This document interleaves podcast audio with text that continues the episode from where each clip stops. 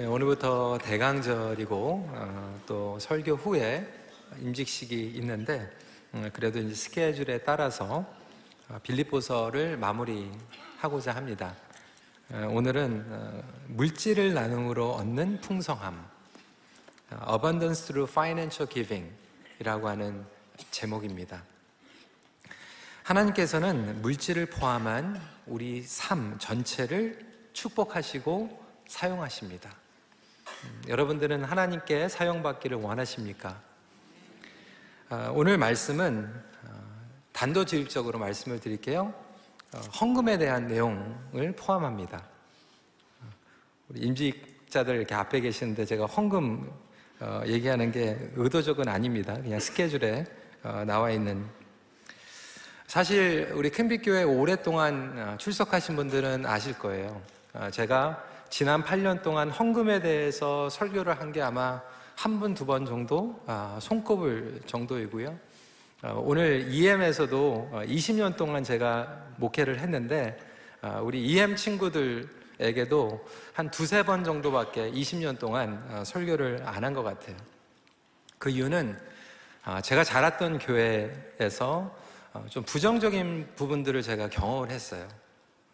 지나치게 강요적인 아, 그러한 설교, 아, 헌금에 대한 내용, 아, 그리고 잘못된 헌금에 대한 사용, 그것 때문에 오게 되었던 갈등, 그리고 교회 분열 등을 통해서 저에게는 좀 상처가 있고 트라우마가 있었습니다. 그래서 그것이 이제 회복이 되었지만 제가 목회를 하면서 어, 저는 우리 재정부 어, 스탭들이 좀 서운할 정도로 어, 재정부에 제가 안 들어갑니다. 그리고 아, 재정에 대해서 저한테 보고를 해주시면 아, 받지만 아, 그거에 대해서 제가 먼저 다가가지 않는 스타일이고요. 제 여동생이 사실 CA 회계사로 있는데도 불구하고 어, 교회의 재정은 절대로 관여하지 않도록 그렇게 얘기를 하고 있습니다. 그래서 예산을 세울 때도 어, 우리 장로님들이 예산 심의회를 하지만 저는 앞부분에 가서 말씀만 잠깐 나누고 기도해드리고 어, 저는 나옵니다. 그게 편하고 어, 그게 좋아요. 어, 그런데 한편으로 보면 예수님께서 공생의 사역을 하시는 동안 반 이상의 메시지가 우리의 삶을 하나님께 드리고 헌신하는 것, 그리고 또한 헌금, 그리고 재정에 대한 이야기를 하셨는데, 어, 제가 어떻게 보면 지나치게 그러한 좀 상처와 그 트라우마가 과거에 있었다고 해서 분명히 하나님의 말씀에 나와 있는 것을 어, 거역하고 또 지나가 버린다라면 어, 제가 올바른 어, 설교자가 될 수 없고 또 여러분들에게 올바로 하나님 말씀을 가르치지 않는 것이라고 생각이 되기 때문에 오늘 두렵고 떨리는 마음으로 여러분들에게 heart to heart 마음에서 여러분들에게 전달하는 메시지를 나누길 원합니다. 그리고 이제 오늘 새로 임직 받으시는 장로님들은 저와 함께 이제 또 교회를 살림을 하셔야 되기 때문에 제가 어떠한 마음 가운데에서 교회의 재정을 생각하고 있는지 잘 들으시면 좋을 것 같아요. 오늘 이 헌금에 대해서 이야기를 하면서 아주 기본적으로 여러분들에게 말씀을 드리는 것은 만약에 오늘 설교를 들으시는 분들 가운데서 나는 아직 본어게인 크리스천이 아니다. 나는 예수님이 아직 나의 삶의 구주가 아니시고 어, 이 구원의 확신이 없다라고 생각하시는 분들은 어, 절대로 부담 갖지 마시기 바랍니다. 여러분들에게는 헌금을 어, 할수 하는 아, 강요 그리고 책임이 없습니다. 여러분들 헌금 안 하셔도 돼요. 아, 하나님께서는 여러분들에게 구걸하시는 분이 아니에요. 그리고 하나님의 공동체는 하나님의 사람들을 통해서 움직이기 때문에 어, 사실은 어, 우리가 교회에 대한 잘못된 인식을 가지고 있는 이 자체가 아, 사실 예수님과의 관계가 없는 분들에게 율법적으로 강요적으로 다가오고 있는 부분들이 있습니다. 그래서 아직 본어게인 크리스천 아니신 분들은 하나님께서 여러분들에게 헌금을 요구하지도 않고 강요하지도 않으세요. 어, 그러면 아, 오늘 메시지는 나에게는 전혀 적용이 안 된다라고 생각하실 수 있는데 그렇지만 아, 예수 믿는 사람들은 이런 이유로 하나님께 물질적으로 나누고 헌금하는구나 이렇게 참고적으로 들으시면 되겠습니다. 그리고 또 한 발자국 나아가서 우리 큰빛교회의 등록교인이 아니신 분들도 부담 갖지 마시기 바랍니다. 아, 오늘 이제 방문하신 분들도 계시고 사실 우리 교회는 온라인으로 다른 교회 다니시지만 예배를 드리거나 어, 또 설교를 들으시는 분들이 있습니다. 헌금은 여러분들이 헌신한 여러분들 홈 철치에 내는 거예요. 물론 특별한 목적 헌금은 할 수 있어요. 어, 내가 북한에 대한 할트가 있다. 인도에 대한 할트가 있다. 어, 근데 우리 교회에서는 그렇게 할 수 있는 길이 없다라고 했을 때는 특별 헌금, 목적 헌금, 선교 헌금 정도는 어, 충분히 함께 목적을 인해서 헌금을 할 수 있고요. 그리고 오늘 주일 예배 방문하셨기 때문에 아 주일날 하나님께 감사함으로 주일 헌금을 드리고 싶다라고 하면 어, 여러분들도 함께 헌금할 수 있습니다. 하지만 11조 같은 헌금은 여러분들이 등록되어 있는 교회에 하셔야 되는 거예요. 여러분들이 속한 공동체에 하는 것입니다. 사실 우리 어, 성도님들 가운데에서 재정적으로 어려워하고 계시는 성도님들이 많이 계십니다. 아, 이제 불경기이죠. 아, 불경기뿐만이 아니라 코로나 때 아, 무리해서 집을 늘리거나 큰 집으로 이사간 어, 경우도 있는데 아, prime rate가 지금 올라가면서 많은 분들이 지금 고전하고 있어요. 얘기를 들으면 어, 맞벌이 부부가 열심히 일을 하고 있는데 한 사람의 income이 전체 다 mortgage로 들어가는 경우들이 어, 사실 한두 분이 아니더라고요. 네, 굉장히 많이 있습니다. 그러다 보니까 재정적으로 굉장히 어, 이렇게 압력을 받고 어, 고난 가운데 계시는 분들이 있고요. 그리고 재정적으로 또 어려운 교회들도 있습니다. 특히 우리 1세들이 이민을 와서 경제적으로 힘든 것들을 많이 경험을 했어요.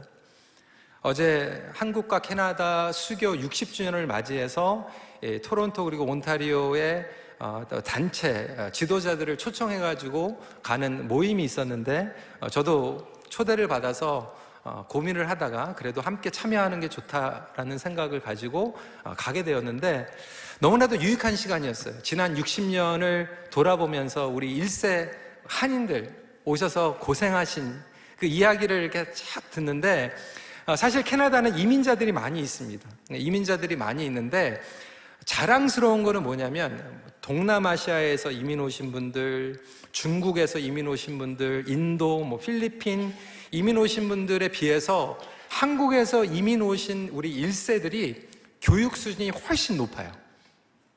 어, 어, 그러니까 교육에 대한 이 열망이 강한 거죠.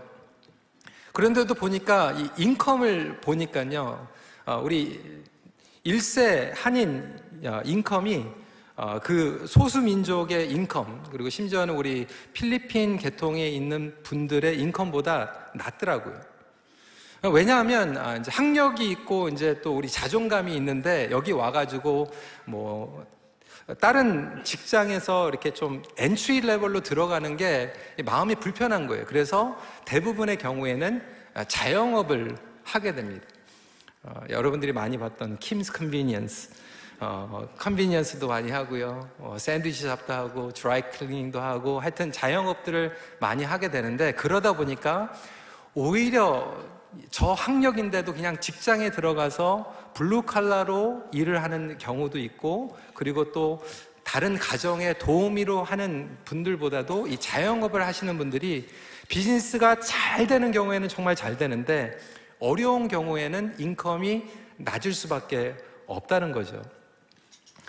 어, 그런데 우리 2세들은 비교해 보니까 많이 올라갔어요. 어, 우리 2세들의 인컴을 보니까 다른 소수 민족들보다 높게 어, 올라왔더라고요. 근데 제가 영어 목회를 하면서 공통적으로 발견하는 건 뭐냐면 2세들이 전문잡을 잡고 그리고 나름대로 인컴이 있는데도 불구하고 하도 어렸을 때부터 엄마 아빠가 돈 때문에 많이 싸우고 돈 없다 돈 없다 메시지를 너무나도 많이 들어가지고 어, 심지어는 아, 가정적으로 경제적으로 어느 정도 여유가 있는데도 불구하고 그들의 내면 가운데서는 항상 이 재정의 물질에 대해서는 자유롭지 못한 형제 자매들이 굉장히 많이 있습니다. 그리고 실제적으로 부부 싸움을 할 때 가장 number one 이유가 돈이라는 거예요. 어, 심지어는 renovation 하다가 이혼하는 경우도 그렇게 많대요. 그러니까 여러분 섣불리 renovation을 하지 마세요. 어, 우리 부부가 괜찮은가 생각해보고 renovation을 하세요. 돈 가지고 많이 싸우는 거죠. 어, 돈 때문에 어렵고 그래서 아이들이 자라나면서 돈, 돈, 돈 얘기를 들으면서 어, 자라고 심지어는 교회에서도 매번 헌금, 재정 어렵다 뭐 이런 얘기를 들으면서 어, 신앙생활을 배우게 됩니다. 그러니까 돈이 있는데도 돈이 없다고 생각하고요. 항상 이 물질에 자유롭지 못한 거예요. 근데 사도 바울은 오늘 이 물질의 나눔, 풍요로움에 대해서 이야기를 하면서 빌립보서를 마무리하고 있어요. 오늘 본문은 빌립보 교인들의 물질적인 도움에 대해서 바울이 기쁨과 감사함 그리고 진정한 만족에 대해서 나누고 있는 내용입니다. 그렇다면 우리가 이 물질적인 이 financial giving 그리고 나눔을 통해서 어떻게 하면 풍성함을 누릴 수 있을까? 이 부분에 대한 내용입니다. 가장 기본적으로 우리가 기억해야 되는 것은 물질에 지배받지 않는 삶에서 시작합니다.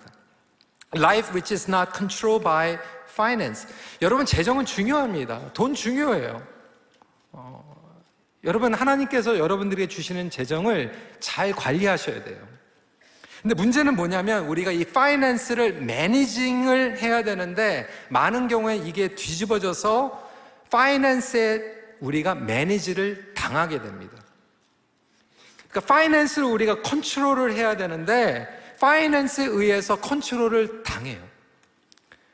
그러니까 엄마 아빠가 예수 믿는다고 하면서 집에서 finance 때문에 컨트롤을 받기 때문에 싸우는 거예요. 다스려야 되는데 다스림을 받고 있는 거죠. 교회에서도 finance를 컨트롤 해야 되는데 finance 때문에 컨트롤을 받아요. 사도 바울은 12절에 이렇게 얘기하고 있습니다. 나는 비천에 처할 줄도 알고 풍부에 처할 줄도 알아. 모든 일, 곧 배부름과 배고픔과 풍부와 궁핍에도 처할 줄 아는 일체의 비결을 배웠노라. 사도 바울은 만족하다라고 이야기를 하고 있어요. satisfied, contentment에 대해서 얘기하고 있는데 흥미로운 것은 여기에 원어로 아우테르케이아라고 하는 단어를 쓰고 있어요. 이게 자족입니다. 그 당시에 2000년 전에 헬라 철학자들이 굉장히 많이 썼던 인생의 목표였어요. 자족, 만족. 만족을 위해서 살아갔던 거죠. 만족이 무엇인가 사고방식으로 고민했던 거예요. 그래서 그들이 굉장히 많이 유행어처럼 사용하고 있었던 이 만족, 자족인데 그들이 추구하고 있었던 만족은 뭐였냐면 어, 인본주의의 만족이었어요. self-reliance였어요. self-sufficiency였어요. 그래서 내가 풍요나 궁핍에 어떠한 상황에 영향받지도 않고 다른 사람에게도 기댈 필요 없이 내가 잘해서 내가 자족한다라고 하는 인본주의 사상의 만족을 추구하고 있었어요. 여러분 공산주의 특히 이제 북한에 가면 주체 사상이 그거예요. self-reliance. 우리는 아무도 믿지 않고 우리의 힘으로 선다. 그게 인본주의입니다. 그런데 사도 바울은 똑같은 헬라어 단어를 사용하고 있지만 그가 추구하고 있는 만족은 뭐냐면 인본주의 사상에 내가 잘하고 내가 컨트롤을 해가지고 만족을 얻는 것이 아니라 내가 그리스도 안에 충만함으로 그리스도에게 컨트롤을 받음으로 만족함을 누릴 수 있는 것이 우리의 기독교인들의 차이점이다라고 이야기하고 있습니다. 여러분들은 믿으십니까? 그러니까 진정한 자족은 나에게 달려있는 게 아니라는 거. 왜? 저와 여러분들은 죄인이에요. 저와 여러분들의 욕심은 끝이 없어요. 연약한. 그래서 조금 더 생기면 좋은 것 같다가도 그 다음날 더 원해요. 우리의 힘으로는 우리는 자족할 수 없다라고 하는 거예요. 내 자신을 컨트롤할 수 없기 때문에 정말로 진정한 자족과 만족은 뭐냐면 더 크신 은혜가 나를 지배할 때, 더 크신 분이 나를 컨트롤할 때 가능하다라고 이야기하고 있는 거예요. 그래서 우리는 재정, 재물을 얘기할 때 하나님의 관점으로 이해하는 겁니다. 돈이 필요 없다, 재물이 필요 없다 말씀드리는 게 아니에요. 그런데 중요한 것은 세상 사람들은 내가 그것을 내 힘으로 벌어가지고 내가 만족하기 원하는데 믿는 사람들은 그것이 하나님께로부터 온다라고 하는 것을 인정하는 거예요. 여러분들의 재물은 누구에로부터 오나요? 누구에로부터 온 거예요? 어. 직장에서 비즈니스에서 온 거죠. 그렇죠? 그런데 하나님께서 직장을 통해서 비즈니스를 통해서 여러분들의 skill을 통해서 주신 거예요. 우리 부모님 자녀들 그렇게 고백하잖아요. 우리 애들이 어디서 왔어요? 어, 아내 뱃속에서 왔죠. 그런데 하나님께서 아내의 배를 통해서 주신 거잖아요. 그러니까 하나님께로부터 왔다라고 하는 것을 분명히 이해할 때 우리는 청지기 의식을 갖게 됩니다. 하나님께서 우리에게 주셨다 그러면 여러분 하나님의 관점에서 생각해 볼 필요가 있어요. 하나님께서는 재물을 그러면 누구에게 맡기실까요? 하나님께서는 재물을 맡기실 때 이 재물 때문에 컨트롤 당하는 사람에게 부어주시기보다는 이 재물을 잘 관리하는 사람들에게 부어주시길 원해요. 달란트 비유 마찬가지죠. 부어주셨는데 이게 독이 되고 저주가 되고 이것 때문에 망가지는 사람에게 부어주시길 원하는 게 아니라 오히려 이것을 통해서 잘 사용하기 원하는 분들에게 부어주시길 원하는 거예요. 교회 영혼들도 마찬가지입니다, 여러분. 하나님께서는 영혼들을 어디에 보내주실까요? 그 영혼들을 귀하게 생각하고 그 한 영혼 한 영혼에게 복음을 전할 수 있는 교회에게 보내주시지 그렇게 귀한 영혼들이 왔는데도 관심도 없고 케어도 안 하고 복음도 안 전하는 교회는 하나님께서 그 사람들을 안 보내주세요. 그러면 재물을 하나님께서 우리에게 맡기신다라고 생각을 하면 그것을 가지고 우리는 자족할 수 있고 그것을 통해서 때로는 절약도 하고 투자도 하게 됩니다. 어, 교회 가요, 절약도 해야 돼요. 요셉이 그랬습니다. 풍년 때 절약해서 흉년 때 썼어요. 예수님께서 오병이어의 기적을 베풀었지만 그 남은 것 낭비하지 않게 하고 바구니로 거두십니다. 알뜰하세요. 그런데 한편으로 보면 옥합을 깨뜨려 가지고 원샷에 그 모든 것들을 부어버리는 것을 또 허락하세요. 이게 무슨 얘기냐면 어떤 것들은 절약하게 하고 어떤 것들은 과감하게 하나님 나라의 관점에서 투자하게 만드시는데 이것들이 결국 자족입니다. 그래서 자족은 뭐냐면 flexibility, 유연성이에요. 하나님께서 주시면 주시는 대로 쓰임을 받고 안 주시면 안 주시는 대로 또 하나님 앞에 기다리고 이 유연성을 가질 때 하나님께서 칭찬하시는 대로 청직의 삶을 어, 쓰임 받게 됩니다. 여러분 유통이에요. 설큘레이션이에요. 돈은 돌잖아요. 마찬가지로 하나님께서 주시는 재정도 도는 거예요. 저와 여러분들이 하나님의 도구입니다. 통로예요. 파이프라인이에요. 그래서 이 파이프라인은 뭐냐면 하나님께서 주어 주시는 대로 이것을 계속해서 흘려보내는 거예요. 흘려보낼 때 하나님께서 계속 부어주십니다. 그런데 흘려보내지 않고 막아버리면 어느 순간 그것이 막는 것이 아니라 고이게 되고 썩어 버리게 됩니다. 그러니까 그릇과도 마찬가지예요. 하나님께서 우리에게 좋은 것들을 담아 주실 때 그것이 빨리빨리 나가야지 되는 것이지 그리고 유통이 돼야지 흘러가는 것이지 그것을 계속 담아두면 음식이 상하는 것과 마찬가지입니다. 하나님께서 우리에게 주시는 축복이 있을 때 그것을 유통하는 법칙입니다. 제가 장로님들에게 그렇게 말씀을 드려요. 우리 교회는 non-profit organization입니다. 어, 프로핏을 만들기 위한 단체가 아니에요. 우리는 하나님께 주시는 모든 것들을 흘려보내는 거예요. 하나님께서 우리에게 부어주시고 나누기를 원하십니다. 근데 문제는 많은 분들이 시작할 수 있는 만큼만 있으면 순종하고 나가야 되는데 끝까지 개런티가 될 때까지 움직이지 않아요.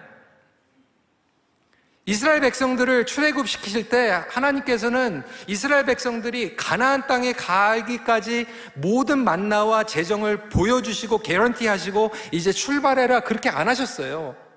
출발할 만큼만 주시고 한 발자국 가는 거예요. 한 발자국 갔을 때 또 채워주시고 두 발자국 갔을 때 또 채워주시고 그러다가 약속의 땅까지 가는 겁니다. 저와 제 아내가 어, 미국에 유학을 갔습니다. 7년 동안 갔어요. 어, 저희는 학비가 다 없었어요. 1년치 학비 등록금 가지고 갔어요.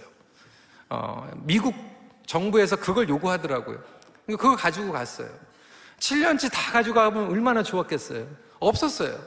1년치를 가지고 갔지만 1년 하니까 하나님께서 또 채워주시고 2년 하니까 채워주시고 그래서 7년 공부했습니다. 우리 목회가 그런 거예요. 성교사님들이 마찬가지 아닙니까?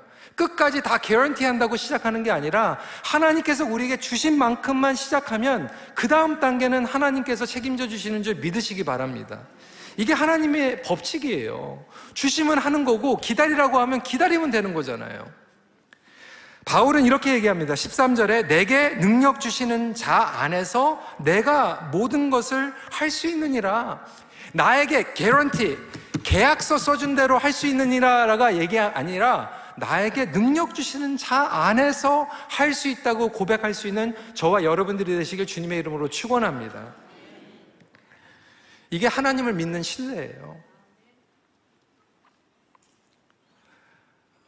근데 많은 경우에는 이러한 신뢰보다는 어, 제가 말씀을 드린 것 같이 과거에 있는 우리 생각이 지배할 때가 참 많이 있어요. 제가 초반에 말씀을 드렸지만 어제 이제 중요한 행사에 갔는데 어, 보니까 이제 교계 인사로는 이제 저하고 이제 또 한 분 목사님이 초청을 받았더라고요. 어, 그 교회도 어, 사이즈가 큰 교회인데 어, 그분하고 이제 옆자리에 앉아가지고 제가 이제 3부 예배는 온라인에 나가니까 누구라고는 얘기는 안 하고요. 어, 얘기를 하는데 이제 올해 재정적으로 내년도 준비하는 거를 얘기를 하시더라고요. 그러니까 KM은 보니까 재정적으로 좀 많이 어, 힘들대요. 그래서 그 교회 같은 경우에는 코로나 때 이제 expense가 많이 없다 보니까 그때 조금 save한 거 이번에 이제 다 나갔다고 그러더라고요.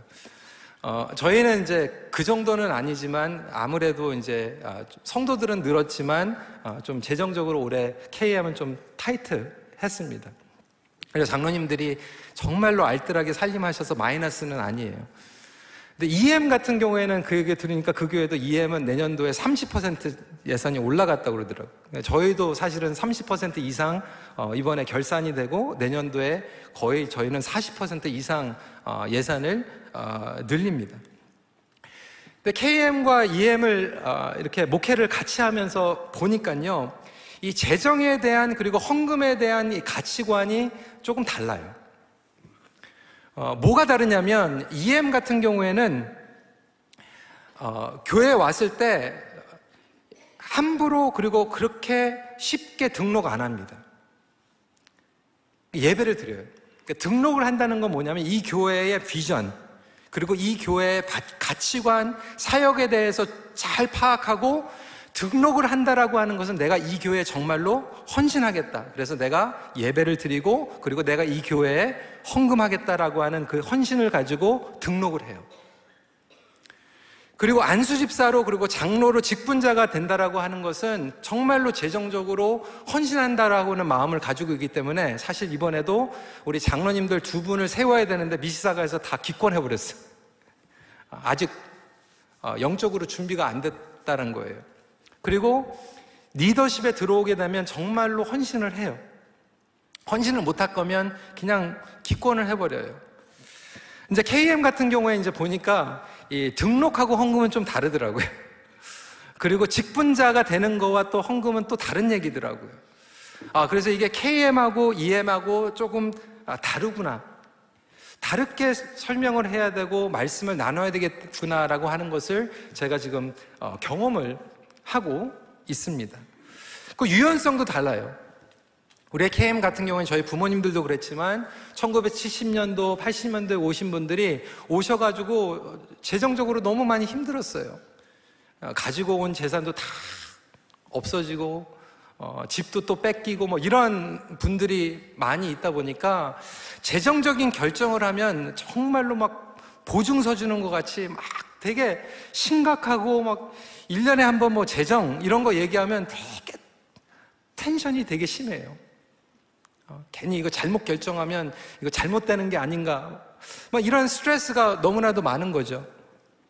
근데 우리 EM들을 보니까요, 집 살 때도 뭐 1밀리언, 2밀리언 그냥 몰개지 얻어요. 아, 못 갚으면 팔면 되지. 어, 리파이낸싱 하면 되지. 어, 그렇게 생각합니다. 이게 아날로그 세대와 디지털 세대의 차이점이에요. 옛날에 우리는 사진 한 번 찍으면 두렵고 떨리는 마음으로 찍었잖아요. 잘못 찍으면 안 되니까. 근데 요즘 세대들은 뭐 30장, 40장 찍잖아요. 그리고 잘 안 나오면 버리면 되니까. 또 찍으면 되니까. 마찬가지로 교회에 대한 재정과 헌신도 그렇게 생각을 하더라고요. 되게 flexible 해요. 하면 하는 거고, 못하면 못하는 거지. 그렇게 어, 생각을 합니다. 어떤 것이 더 좋고 어떤 것이 나쁘다는 얘기가 아니라 때로는 우리가 지나친 과거의 어떠한 경험 때문에 그것이 발목을 잡아서 하나님께서 새 일을 행하고자 하는 것들을 오히려 가로막을 수도 있겠다라고 하는 그런 조심스러운 생각을 하게 됩니다. 두 번째로 넘어가서 결국 마음이 가는 곳에 물질이 따라갑니다. 바울이 기뻐했던 이유는 헌금의 액수가 아니었어요. 단순한 물질적인 후원이 아니었어요. 10절입니다. 내가 주 안에서 크게 기뻐함은 너희가 나를 생각하던 것이 이제 다시 싹이 남이니 너희가 또한 이를 위하여 생각은 하였으나 기회가 없었느니라. 바울이 빌립보 교회 헌금 때문에 기뻐했던 건 뭐냐면 빌립보 교인들의 마음이 전달된 거예요. 여러분들의 마음은 어디 있습니까? 어떤 분들은 자녀 교육에 마음이 굉장히 많이 가죠. 그래서 여러분들은 재정을 아마 자녀 교육에 전부를 쓰시는 분들도 있을 거예요. 왜 그럴까요? 여러분들의 마음이 자녀 교육에 가 있기 때문에. 어떤 분들은 아 자식 필요 없다 내 노후 보장이나 하자 그래서 어떤 분들은 굉장히 많은 portion이 retirement fund로 가실 수도 있어요. 그게 잘못됐다는 게 아니에요. 그냥 제가 말씀해 드리는 건 그것이 여러분들의 마음과 비례하는 거예요.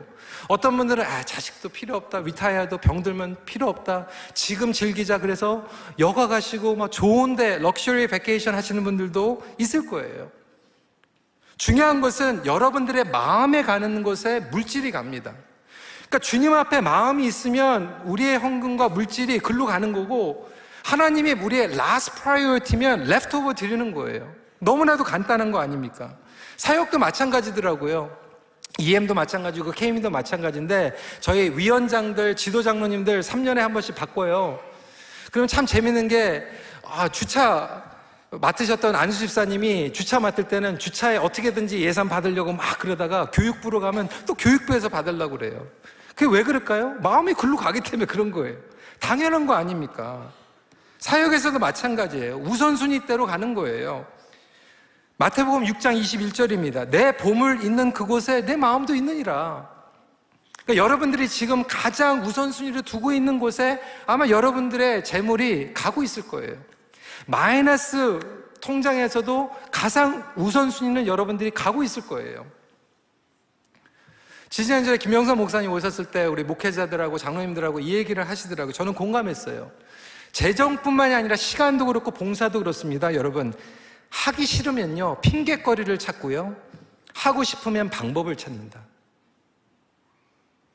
교회 안 나오고 싶으면요, 핑계를 찾고요, 교회 나오고 싶으면 방법을 찾잖아요. 데려다 준다고 해도 핑계를 찾잖아요. 근데 놀러 가고 싶거나 재밌는 거 하고 싶으면요, 다른 거를 포기하고도 방법을 찾습니다.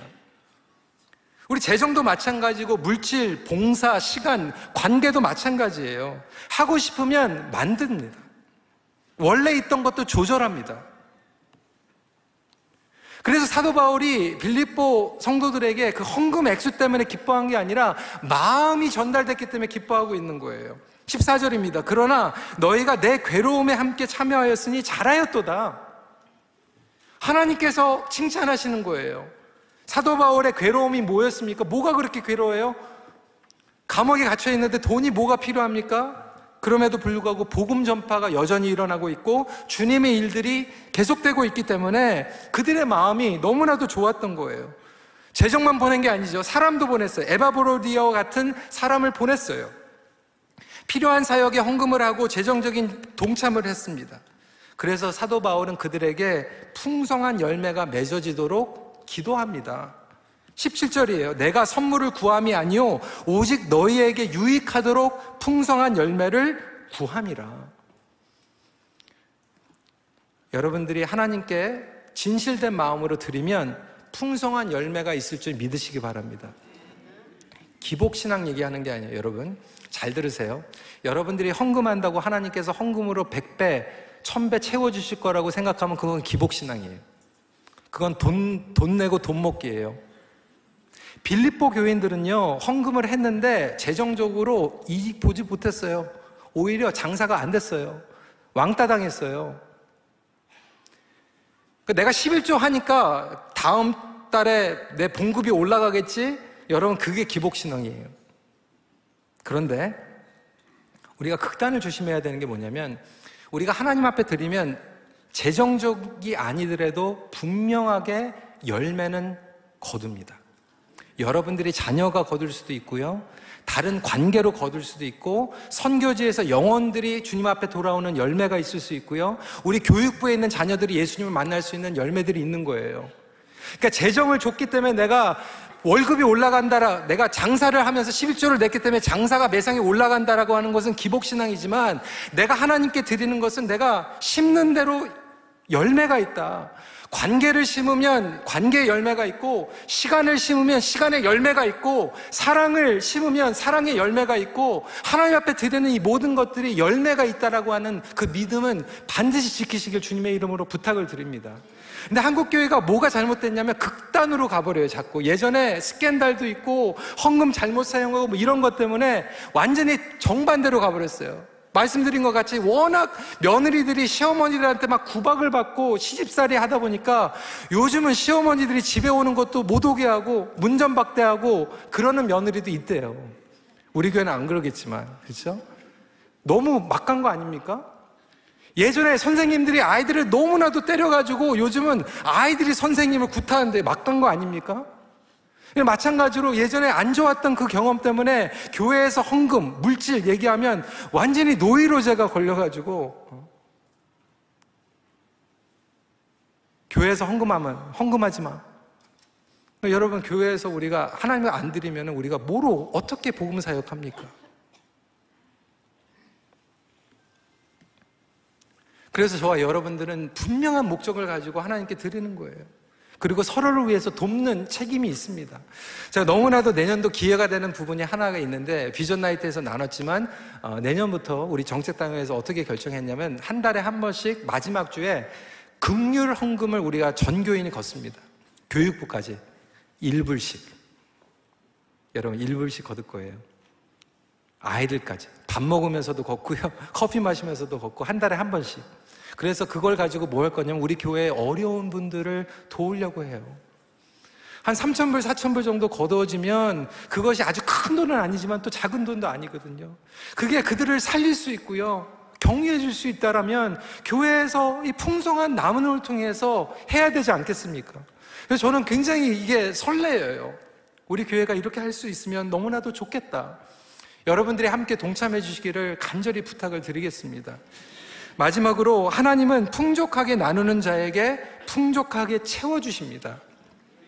18절 19절이에요. 내게는 모든 것이 있고 톱도 풍부한지라 에바브로 니도 편에 너희가 준 것을 받음으로 내가 풍족하니 이는 받으실 만한 향기로운 재물이요 하나님을 기쁘시게 한 것이라 나의 하나님이 그리스도 예수 안에서 영광 가운데 그 풍성한 대로 너희 모든 쓸 것을 채우시리라.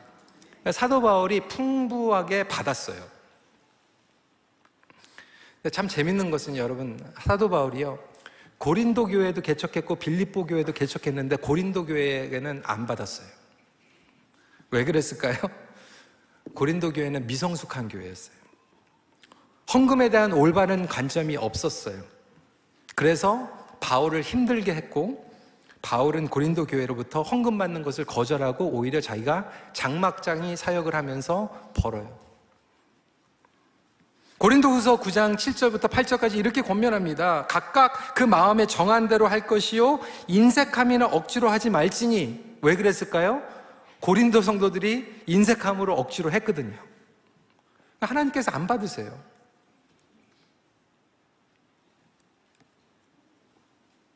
아까도 말씀을 드린 것 같이 이렇게 드렸을 때 하나님께서 풍요롭게 채워주시는데 갬블링이 아니에요. 헌금은 하늘나라 복권 사는 것도 아니에요. 하지만 우리가 하나님 나라에 심는 대로 무언가는 영적으로 거둔다라고 하는 확신을 가지고 하나님 앞에 드리는 사람들의 헌신을 통해서 하나님께서는 풍성하게 채워주십니다. 여러분들이 재정적으로 힘들 때 사랑 드리면 되잖아요. 열정적인 예배 드리면 되잖아요. 시간 드리면 되잖아요. 여러분들의 재능을 드리면 되잖아요. 몇 가지 간증을 하려고 합니다. 어, 우리 EM에게도 오늘 나누면서 격려를 했는데, 어, 저희 교회가 14년 전에 여기 건축하면서 들어올 때, 사실 이 큰 건축을 하면서 어, 돈이 없었어요. 제가 아직도 기억하는 게 당회에 들어가면 항상 이 재정 때문에 장로님도 많이 스트레스를 받으셨어요. 그래서 몇 년 동안 저희가 땅은 사놓고 건축은 못하고 있었어요. 근데 그 당시에 어, 저희 EM이 어, 다운타운에 가가지고 두 번째 캠퍼스를 개척을 했어요. 예, 토론토 대학 앞에 정말 너무나도 좋은 location인데 캐나, Canadian 교회 건물을 빌려가지고 오후에 예배를 드리고 있었죠. 젊은이들이 몰려오고. 어, 근데 Canadian 교회 그 목사님, 담임 목사님 저한테 하루는 이렇게 얘기하는 거예요. 우리가 예, 교회가 많이 성장을 했기 때문에 이제 외곽으로 나갈 텐데 너희가 이제 이걸 렌트하고 있으니까 가장 먼저 너희들에게 이걸 팔겠다. 너희들이 원하면 마켓에 내지 않고 부동산에 올리지 않고 그냥 실값에 팔겠다라고 얘기를 하는 거예요. 근데 제가 그 얘기를 듣고 나서요. 미안한데 목사님 우리 돈 없어요. 그러고 나왔어요. 아 이거 뭐 어떻게 저희가 할 수 있는 안 되잖아요. 여기도 지금 돈이 없어가지고 건축을 못 하고 있는데 그리고 나왔는데 마음 가운데 엄청난 부담이 드는 거예요. 왜? 이제 딴 데서 사가지고 가면 이제 여기 또 렌트 못 할 수도 있고 그리고 바로 그 옆에 바하이 센터가 이거를 굉장히 눈독을 들이고 있었거든요. 거기서 사면 이제 예배 못 드리는 거죠. 그 다음 주에 목사님이 또 저를 불렀어요. Are you sure? 이게 마지막 찬스. 너희가 원하지 않으면 이제 마켓에 내놓겠다. 너무 고민이 되는 거예요. 어떻게 했을까요? 제가 이면수 목사님한테 목사님 면담 부탁을 드립니다. 면담을 신청했어요. 목사님 왜 그래? 아 이제 밑져야 본전이다 생각하고 마음을 탁 먹고 좀 혼날 생각을 하고 갔어요. 목사님 이렇게 이렇게 해가지고 다운타운 빌딩을 우리한테 판다고 그러는데 어떻게 하죠?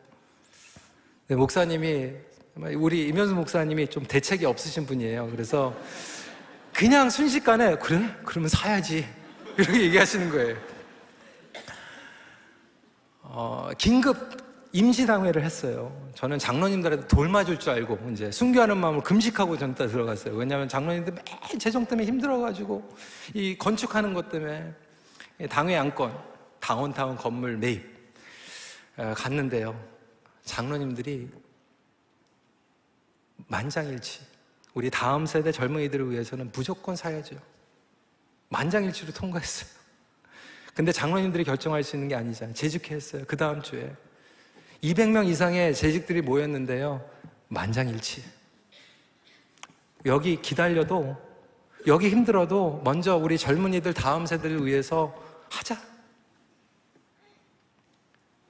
그때 그렇게 결정해가지고 하나님께서 우리 다운타운 건물을 우리에게 주셨어요. 지금 젊은이들 거기 700명 이상이 예배를 드리고 있어요. 너무나도 감사하지 않습니까? 우리 하나님께 영광의 박수 올려드리면 좋겠어요. 음. 그리고 나서 다운타운이 성장을 하게 되는데 어, 문제는 다운타운이 성장하는데 대학생들만 오는 거예요.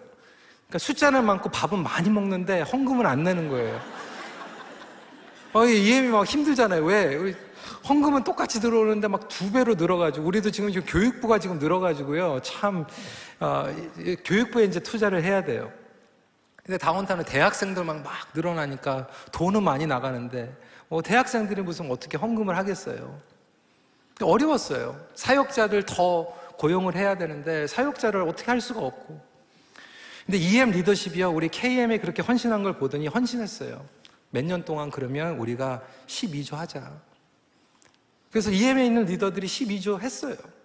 그래서 재정으로 안 되는 사역자들 pay하고 그리고 사역 돌아가게 하고 그렇게 해가지고 지금 우리 EM이 북미에서 가장 놀랍게 성장한 지금 700명 이상에 모이는 three 캠퍼스 다 풀타임 사역자들 있고요. 우리 미사가 풀타임 4명 있고요. 하나님께서 채워주셔서 이제 KM 어, 어려운 부분들 EM에서 더 도와주려고 하는 그 마음을 들으니까 얼마나 감사한지 모릅니다.